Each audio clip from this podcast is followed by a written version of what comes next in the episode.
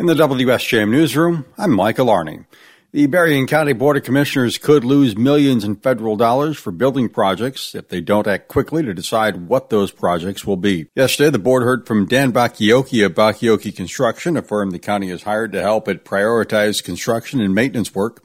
He says the county's total needs amount to $18.4 million. There are $15.8 million available.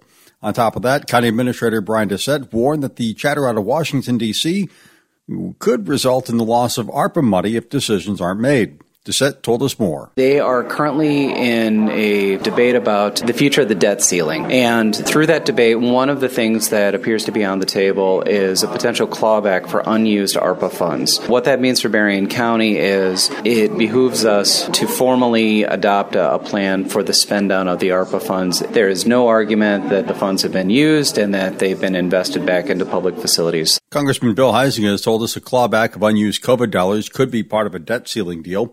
Dissette told commissioners yesterday they should come up with a plan for using the money and have contracts locked in before the goalposts are moved. Previously, uses for ARPA dollars had to be established by the end of 2024. Dissette said that could change. Bakioki helped identify dozens of projects that are the most important. They'll come first. With the concurrence of commissioners, Dissette said they could have a resolution in the next few weeks to begin seeking bids. The Cass County Drug Enforcement Team has arrested three people after executing a search warrant in Wayne Township yesterday.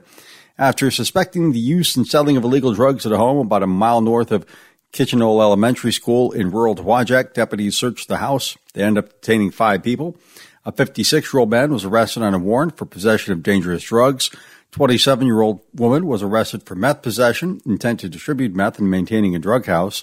A 54 year old man was arrested on a probation violation, and several additional charges are being requested for meth possession and more. Legislation from Congressman Bill Huizenga seeks to protect the country's strategic petroleum reserve by making its use more transparent.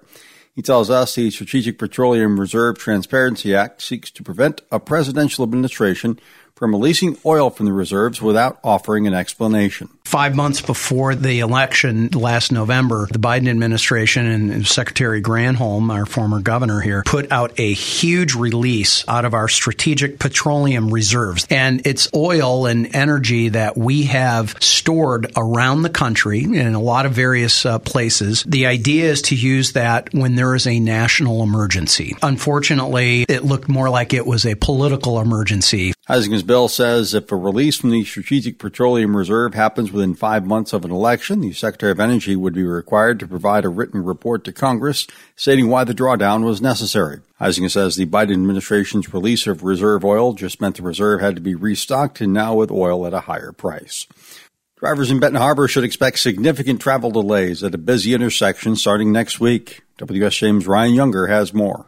On Thursday, the Berrien County Road Department announced that starting Monday, May 8th, the intersection of Pipestone Road and Napier Avenue in Benton Township will be closed to all Pipestone Road traffic. Just under a mile of Napier from Plaza Drive to Crystal Avenue will see repairs including milling, resurfacing, joint and crack repair. The project is expected to take until the end of September and will reduce traffic down to one lane in each direction on Napier Avenue. Detours will be posted and a map of the affected area can be found on our website. I'm Ryan Younger, WSJM News. Ground has been broken on the new Mosaic CCDA Transformation Center in Benton Township.